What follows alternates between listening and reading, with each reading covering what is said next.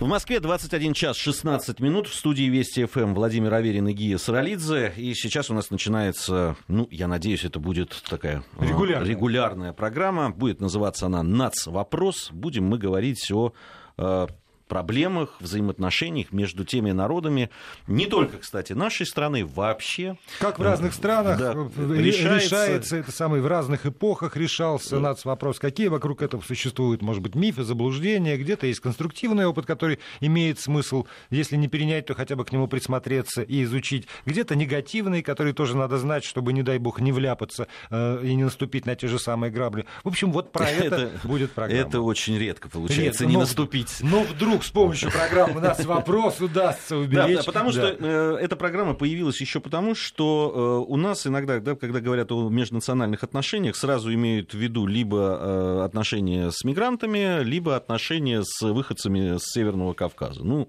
либо из-за Кавказии. На самом деле взаимоотношения эти, тем более в такой стране многонациональной, как Россия, конечно же, имеют совершенно другой масштаб. Сегодня у нас в гостях Марат Сафаров, историк, кандидат педагогических наук. Марат, рад тебя приветствовать. Да, взаимно, Гия, взаимно. Здрасте. Да, потому что уже, так скажем, общение наше в эфире Вести ФМ продолжается. Почти год. Да, конструктивно, интересно. Да, в рамках программы «Народы России». Давай, может быть, дадим возможность слушателям хотя бы вопросы какие-то, комментарии прислать. Да, у нас есть СМС-портал, если вы помните, 5533, слово «Вести». Не забывайте писать в начале сообщения. Это для СМС-ок исключительно. Если у вас есть приложение WhatsApp, то там наш номер 8-903-170-63-63. Если установлен Twitter, то тогда наш аккаунт «Вести», подчеркивание, ФМ. Вот, пожалуйста, спрашивайте, комментируйте, ну, может быть, ругайте или хвалите. Сегодня мы поговорим о истории взаимоотношений, истории там, взаимного проникновения и культурного, цивилизационного между русскими и татарами. Двух, да, больших автохтонных, как это принято называть, в этнологии народов, которые проживают на территории России. Вообще, Марат, я так понимаю, что в этом вопросе очень много мифов. Безусловно, и очень так символично, что начинается и стартуется программа именно с этой темы, потому что, видимо, нет в нашей стране двух таких народов, которые имели бы многовековое, без всякого преувеличения, без всяких метафор сосуществования в России, уходящие вглубь Средневековья, и, как вы правильно заметили, абсолютно разные, с разной направленностью. Насчет мифов, мифов очень много. Один из ключевых мифов, или, так скажем, историографических в то же время, и правда в этом, безусловно, есть, это история или тема об ордынском нашествии, или, как очень болезненно представители татарского народа воспринимают это словосочетание, татаро-монгольского ига. Я неоднократно сталкивался с людьми пожилыми, среднего поколения, которые говорили, мы вообще вспомнили о своей национальности только на школьных уроках, когда нам объявил учитель, что тема сегодняшнего урока — татаро-монгольское нашествие, и все стали показывать на нас пальцем. И многие, как бы, вот так скажем, определенную такую фрустрацию, если так можно выразиться, перенесли именно на этих уроках в младших классах. Миф ли это или не миф? На этот счет историография наша великая даже разделяет свое мнение, да, как и по многим другим вопросам.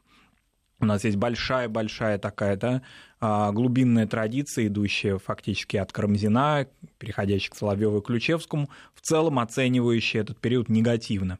Хотя также с противоречиями. Тот же Карамзин говорил нам, такую цитату от него, такая цитата от него осталась: «Москва обязана своим величием ханам. Возвышение Москвы тесно связано с хорошими, благоприятными, компромиссными отношениями с Ордой». Есть другая тема, другая историографическая линия, восходящая к Льву Николаевичу Гумилеву, популярному, ну, я бы сказал, немножко, так скажем, да, сейчас его имя не столь, да, так скажем, на повестке дня, да, в прессе реже о нем публикуется, да, а, допустим, в конце 80-х, начале 90-х годов это было явление массовой культуры фактически. На Ленинградском радио каждый вечер читали отрывки из книги Гумилева, да. И тиражи его работ зашкаливали. Ну и сейчас, конечно, это имя на слуху все равно. Другая точка зрения, компромиссная. Фактически это некое такое политическое партнерство Руси и Орды, Так считал Лев Гумилев, это взаимообогащение, никакого особого конфликта не было. Ну, фактически, так скажем, последователи Гумилева сравнивали, или называли, вернее, Александра Невского и Сартака, сына Батыя, чуть ли не братьями и не ближайшими друзьями. То есть разобраться в этом, в том, что есть правда, а что есть миф, безусловно, очень сложно. А в то же время надо учитывать, что есть отдельное направление, это историография, развивающаяся в Татарстане. Это вообще отдельный разговор, отдельная школа, которая, безусловно, очень за последние 25 лет, 30 лет стала так окрепла во многом. Она и вообще была с большими традициями, но в ней тоже поменялись, так скажем, модно выражаясь, тренды. Если ранее она была во многом опирающейся, изучавшей булгарскую тему, тему происхождения татар от булгар волжских, то теперь в значительной мере она уделяет внимание именно золотоордынскому периоду, не стесняясь, что называется, открыто и широко говорить об этом. Известно, что в сталинский период темы связи татар и Золотой Орды, вот парадокс, с одной стороны, ребенок татарский в школе воспринимал это как некое, так скажем, как некую травму, может быть, да, тему монголо-татарского нашествия. А партийные постановления говорили совсем о другом, о том, что татары мало какое имеют отношение к Орде. И специально в конце 40-х годов были приняты постановления о том, что активизируйте изучение булгарской темы в Татарстане, значит, Татарская ССР. Специально были об ошибках в вашей историографической работе, исправляйте их. Но до средней школы, до школьного учебника это не доходило. А он воспроизводил вот эту достаточно такую агрессивную точку зрения. Еще раз повторюсь, многие, до сих пор, моего поколения, люди чуть старше меня, как-то от них я не слышал этого, да, а люди, которые хорошо и прочно в советскую школу освоили, а некоторые гуманитарные специальности получили, говорили о том, что это, какая-то тема, это как если бы, допустим, объявление, известная такая тема, объявление национальностей в школьных журналах, и известно, да, там по еврейской мемуаристике, как некоторые говорили, я впервые узнал, кто я, из того, что мне это сообщил учитель, и все, значит, обратили на меня пальцем. Вот так примерно и татарская тема развивалась. Поэтому здесь историография и жизнь, мифы и историческая правда, историческая действительность, если вообще так можно выражаться, говоря об исторической науке, да, правде какой-то, хотя бы приблизительной, тесно переплетены, потому что очень много лет, очень много, уже даже, можно сказать, веков сосуществуют эти два больших народа. Марат, но при этом, смотрите, вот те, кто там что-то помнит из школы, закончил университет, это одна история. Mm-hmm. Я думаю, подавляющее большинство... Первая ассоциация на наш разговор, на заявленную тему, это Иван Васильевич меняет профессию. Казань безусловно, брал, Астрахань. Конечно. А раз царь Иван Грозный брал Казань, то, значит, автомат. А до этого мы были врагами, а потом он взял и подчинил. Да.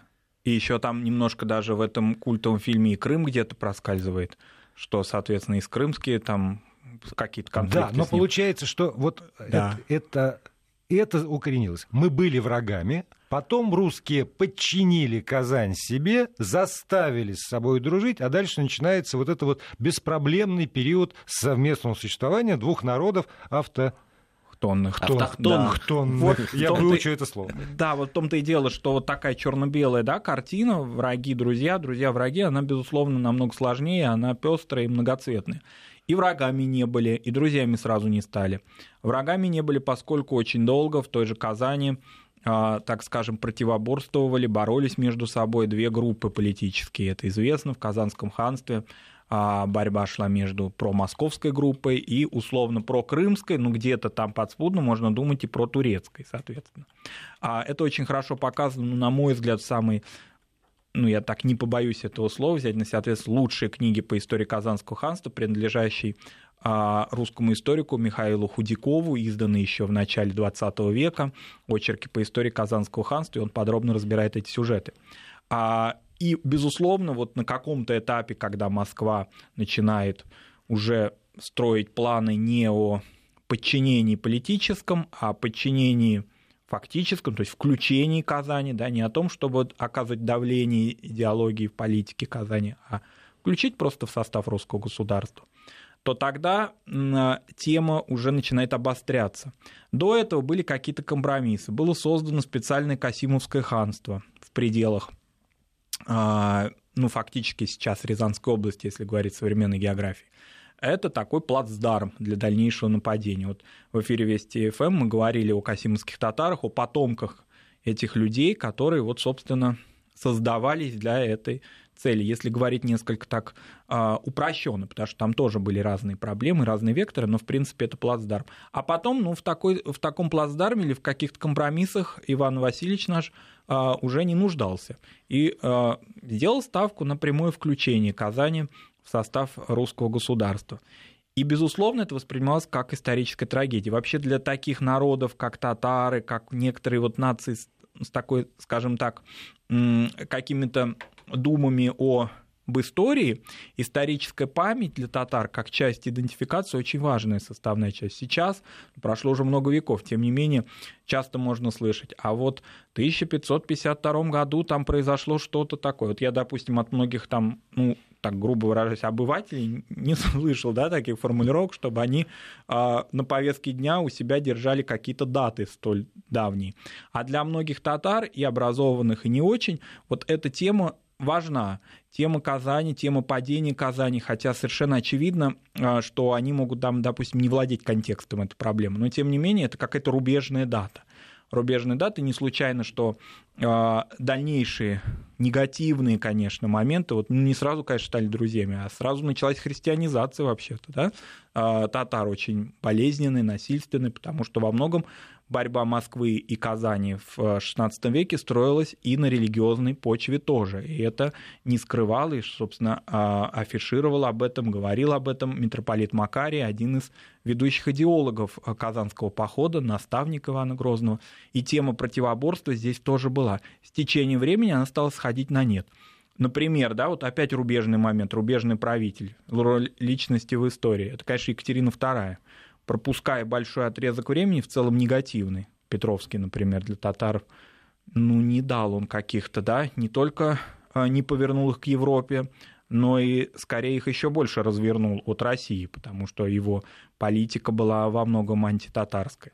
Но, напротив, просвещенный абсолютизм, Екатерина II и абсолютная такая смена векторов и легализация религиозной жизни, и фактическое, ну так скажем, разрешение как следствие легализации строительства мечети, и не случайно... Только при Екатерине? Только при Екатерине, да.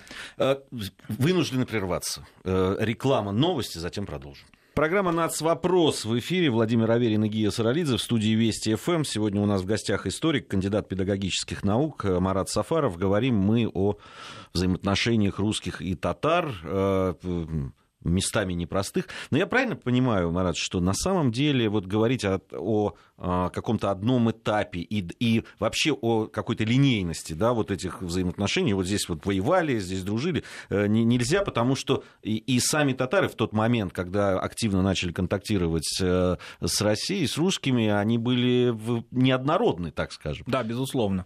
Во-первых, вот мы там, да, так вот как-то бегло, да, судили, обвинили Петра Великого.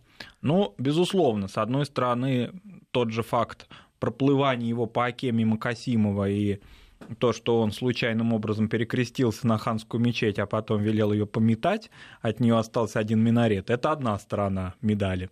Другая сторона, конечно, приобщение татарских мурс и в предыдущий период к, пусть и после принятия христианства, правда, здесь надо такую закономерность отметить, к элите российского общества. Не случайно значительная часть русских дворянских фамилий вели свое происхождение от ордынцев или, как сейчас тоже принято говорить, постордынских государств. Известно, что Феликс Юсупов всегда подчеркивал и в России, и в эмиграции свою связь с ногайскими, значит, мурзами, и дальше там еще прослеживал и фантастические вещи в своей биографии. А это при Петре случилось? Это случилось ранее, конечно, то есть это случилось еще в период фактически великокняжеский даже, но активизировалось особенно, когда надо было, ну так скажем, на Казань идти, но неизвестно было как, и поэтому значительная часть этих людей, элиты ордынской и постордынской, они приходили на русскую службу, потому что были необходимы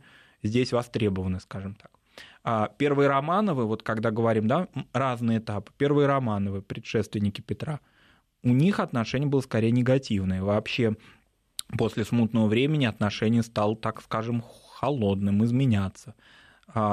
при Петре вот такой длительный период общего похолодания, потому что многие мурзы были отправлены на заготовку корабельного леса. Они к этому, понятное дело, не привыкли. Да? А впоследствии даже такая безинициативная и достаточно так критически воспринимаемая в историографии Анна Иоанновна и то проводила определенные антитатарские инициативы. Поэтому вот так говорит. И вот вдруг Екатерина, да, наступил просвещенный абсолютизм. Не случайно ее в татарской традиции называют аби-патша, что означает бабушка-царица. Вот она такой была со своим длительным, более чем 30-летним правлением. Такая бабушка-царица, поскольку, побывав в Казани, разрешила строительство мечетей, ныне существующие обе такие старинные казанские мечети Марджани и Апанаевская, обязаны Екатерине своим фактом вообще появления. Она разрешила и восстановить ханскую мечеть в Касимове и так далее, и так далее. Марат, а можно я, правда, мне не любопытно. Со времени Ивана Грозного до Екатерины это 3 века. Да, и фактически... И 3 века, когда христианизация насильственная, когда, в общем, не разрешалось исповедовать религию ислама. Так. Как она выжила? А прежде всего татары из народа городской культуры стали народом сельской культуры. Они фактически были, в значительной мере, особенно при Иване Грозном, в первые периоды после присоединения изгнаны из городов. Поэтому вот мощная сельская традиция, полуофициальная, она в значительной мере сохранила народ. Но кроме того, здесь надо понимать, что исламская традиция – это не институциональная традиция во многом. Она такая достаточно свободная, как вот не парадоксально это прозвучит. Для того, чтобы они исповедали ислам, люди не нуждались в храмах, допустим. Они не нуждались даже в особом сословии духовенстве, сакральном, да, духовенстве. То есть по аналогии с православием здесь было много проще. Какой-либо, допустим, уважаемый человек в чистом жилище проводил молитвы и становился авторитетом для них. Поэтому, не имея структур каких-то конкретных, они смогли выжить. И когда наступил этап условной легализации, а это екатерининская эпоха и учреждение Оренбургского Магометанского духовного собрания, они были во всеоружии, полностью готовы. То есть они вот как бы ждали этого момента, как будто бы. А этим, наверное, объясняется и то, что довольно много, сколько я там читал, всяческих книг, и даже беседовал со своими такими друзьями, выходцами, такой немножечко, если позволите, наивный ислам, переплетенный с какими-то вот верованиями, представлениями о духах, вот это вот понятие шурале, которое там и вошло потом вот в балетную культуру в том числе. Да. Когда вот он такой не стерильный ислам, вот богословский именно, а народный. Получается. Вообще для России, не только для татар, но и для самых родственных для татар народа башкир и народов Северного Кавказа характерно тесное переплетение традиции и канонического ислама. Поэтому так болезненно, например, мусульманские общины воспринимали приезжавших из-за рубежа в наше время религиозных деятелей молодых, которые приходили и устанавливали такие-то вот порядки. Вот только так, например, надо совершать похоронный обряд, допустим. Вот так их научили в их арабском контексте, да, каком-то религиозном. А вот у нас не так. А у нас, допустим, проводятся поминальные дни. А в аравийском контексте религиозном не проводится. И вот здесь начинается очень активно, массу примеров можно приводить, и не только татарских, вот я еще раз хочу сказать, и на Северном Кавказе полно этого. Это не обязательно какой-либо экстремизм, приходящий откуда-то и, так скажем, борющийся с традиционализмом. Часто это просто непонимание того, куда ты пришел. Ты пришел в устоявшуюся культурную реальность, в которой сохранили для тебя ислам, и ты, собственно, из этой реальности вышел. Благодаря этим пожилым людям, и они вот здесь в советское время и так далее, они сохранили эту культуру. И бороться с ними, и переучивать их, на мой взгляд, это какая-то странная вещь. Но конфликты на этой почве такие вот локальные, к счастью, они часто возникали и возникают до сих пор. Вот мы сейчас говорим все-таки такие о государственном взаимоотношении. Любопытно, как проходило вот это взаимопроникновение на низовом уровне. Да, люди, потому что ведь селились вместе, были и смешанные, и деревни, которые находились рядом. Вот как это происходило? Безусловно, именно повседневная жизнь, повседневная реальность потихоньку, когда татары начали возвращаться в города и в сельской местности, но в городах, конечно, особенно, потому что город в этом смысле всегда демократичней, начинается притирание такое определенное друг к другу. В Казани, допустим, татары были поселены в отдельных частях города, были Старо-Татарская и Ново-Татарская Слободы. Но, тем не менее, конечно, начиналось проникновение русского языка, и особенно оно, конечно, активизировалось на почве торговых отношений. Еще задолго до века русского капитализма уже сначала какая-то мелочная торговля, потом переходящая постепенно в крупные формы, вплоть до торгово-промышленных, сближала два направления, да, купечество в Поволжье русское, такое волжское купеческое и татарское. Надо сказать, что у них было очень много общего. Прежде всего, это традиционализм, отношение к слову данному, честному. Особенно здесь точки сближения есть у татарского купечества и старобряческого купечества. Это особенно. В Поволжье, как известно, допустим, в Нижегородской губернии старобряческое купечество было всегда сильно. Поэтому вот из нарративов, то есть из устных свидетельств, из воспоминаний, из документальных источников нет примеров борьбы между представителем, например, вот элит, на почве религиозной или этнической. Борьба конкурентная, торговая борьба, но не обвинение друг друга в чем-то. Вот, допустим, в Москве конца 19-го, начала 20 века был предприниматель Салих Ерзин, меховщик. Сейчас вот во время открытия реконструированного комплекса Московской соборной мечети многие СМИ упоминали его имя, который был таким одним из монополистов, ну или одним из таких крупных игроков мехового рынка. Безусловно, он находился во взаимоотношениях с московским купечеством, и об этом есть мемуарные очень интересные свидетельства, его колорита, его таких как бы старомосковских в какой-то даже степени привычек, и о его доме в Клементовском переулке за Москворечье есть свидетельство. Потому что он жил тесным образом вот с этим миром героев Островского, условно говоря, да, за Москворецким миром. С ними торговал, и пусть он там не полностью владел русским языком, но, тем не менее, они находили общий язык. Безусловно, это же еще было проще на уровне других сословий, которым, что называется, вообще делить было нечего. Если не вторгались в какую-то плоскость религиозных культовых различий, все было нормально. Относительно смешанных браков, конечно, их долгое время не было. Это, безусловно, деревни, особенно в сельской местности, значит, деревни, они были мононациональные. Это была не только тема, связанная, вот татарская такая позиция, но это была и позиция во многом властная, поскольку имперская, поскольку финно-угорские, например, народы, как только оказывались в пространстве, или чуваши, которые тюрки, в пространстве татарского поселения, очень быстро ассимилировались, поскольку вот народные религии, сейчас как-то не модно, не принято говорить язычество, да, нас там коллеги многие могут за это одернуть, да, сказать, язычества нет, есть народные религии. Вот приверженцы народных религий, они, оказываясь в татарском или русском контексте, в православном и мусульманском, мгновенно ассимилировались. И для того, чтобы эти люди не отатаривались, такая фраза существовала, такой термин был, для этого предпринимались усилия, чтобы они вот селились как-то поодаль друг от друга, не было, например, чувашей в татарской деревне или наоборот. Контакты вот как бы искусственно ограничивались, но тем не менее они все равно шли.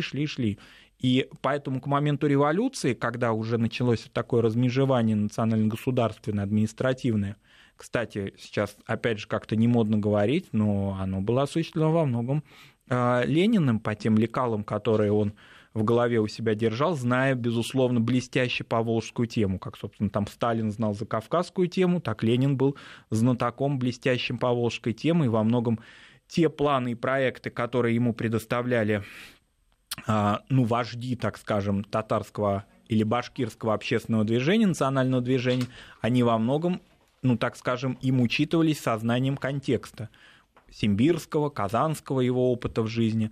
Поэтому как бы сбрасывать его со счетов с корабля истории тоже бы не хотел. Не будем, тем более перед новостями. Да, новости, затем продолжим.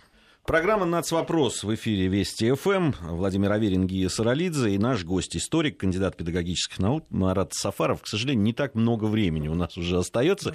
Понятно, что в рамках одной программы поговорить обо всем, да еще подробно о взаимоотношениях двух великих народов очень тяжело. Но вот хотелось бы все-таки понять, Марат, как два народа подошли, как раз вот мы уже до революции там каким-то образом добрались, упоминали, и что произошло потом? Ну, во-первых, вот как-то у нас немножко такой крен был в какие-то конфликты, да, в противостоянии. Позитива было много, очень много, чему подтверждением хотя бы опыт сосуществования общин в столичных городах. Не только в зонах, да, в ареале традиционном, в Поволжье, но и в столичных городах, где уже к революции были две большие общины, петербургская и московская общины, и в Москве уже к моменту революции действовало две мечети, а в Санкт-Петербурге очень с большим трудом, но все-таки вот это величественное сооружение, мечети возникли. То есть уже это стали частью городского ландшафта, что ли, эти общины, а не только топонимики, как это было раньше в Москве с ее целой плеядой названий старомосковских, включая Ордынку, включая сеть Толмачевских переулков, включая, конечно, Татарскую улицу и вторую улицу, которая называется просто Татарская, то есть все замоскворечье испещрено какими-то упоминаниями о Борде и постордынских государствах. Вот эти две общины во многом, несмотря на то, что они вроде были не очень велики по численности, тем не менее играли большую роль в первые советские десятилетия, особенно московская татарская община. Вот упомянули Ленина, можно упомянуть и его отца, конечно, Илью Николаевича Ульянова, который был крупным деятелем просвещения в Поволжье и тоже большим знатоком татарской и чувашской тем в просвещении. Во многом вот это знание первым поколением большевиков татарского контекста, татарской истории помогало им в этом национальном строительстве. Конечно, были люди, согласные с этими границами, очерченными большевиками, не согласны. Тут, конечно, никогда к какому-то единому знаменателю прийти нельзя. Границы в основном, учитывали зону проживания казанских татар с небольшими вкраплениями татар мишарей, другой части, большой татарской части этноса большого. Остальная часть татар остались за пределами Татарской ССР, и, собственно говоря, это очень серьезно повлияло на их дальнейшую этнокультурную жизнь. Но прежде всего в том, что инфраструктура для них уже не была столь мощной, языковой, школьной, печатной и так далее. И это, некоторые последствия этого ощущаются до сих пор. Очевидно, что развивать очень многое за пределами Татарстана нужно самим семьям, потому что кроме семей за них никто, что называется, не подумает, потому что, общинные центры существует пресса, во многом перешедшая уже в электронный формат. Но если в семье не приобщили к языку и какому-то базовому набору традиций, просто вот там апеллировать к каким-то высоким материям или к помощи, все время только ориентироваться, вот Татарстан должен помогать, Татарстан должен что-то. Татарстан очень много делает для того, чтобы активизировать национальную жизнь, начиная от проведения там праздников Сабантуй, где мы встречаемся и чувствуем, что у нас очень много общего, кончая серьезными инфраструктурными и просветительскими вещами и прочее. Но это не безразмерный ресурс. Очень многое должны делать сами общины снизу. И они делают. Примеров тоже позитивных много. Нижегородской области очень много примеров. Очень активный регион с татарской сильной очень общиной.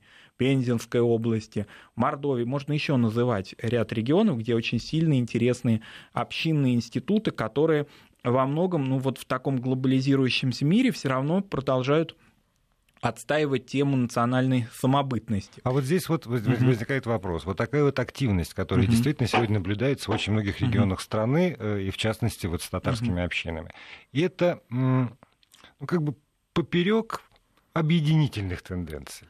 Это все-таки такой немножечко, но сепаратизм Или вот удивительным образом нет, несмотря на то, что много лет живем вместе, веками живем вместе, сохранили свои язык, культуру, свою веру, но при этом нет вот этого стремления оторваться и уйти в свободное плавание. Да, здесь очень интересно над тем порассуждать, поскольку вот это многовековое сосуществование, оно как-то дало прививку от сепаратизма во многом.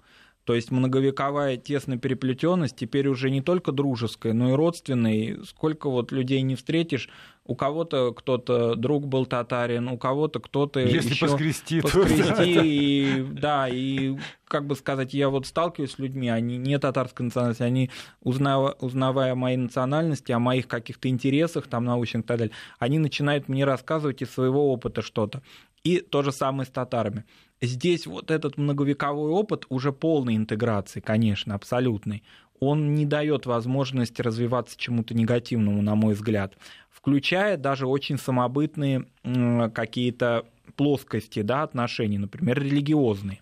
Потому что и религиозная традиция, она очень, ну так скажем, адаптивная.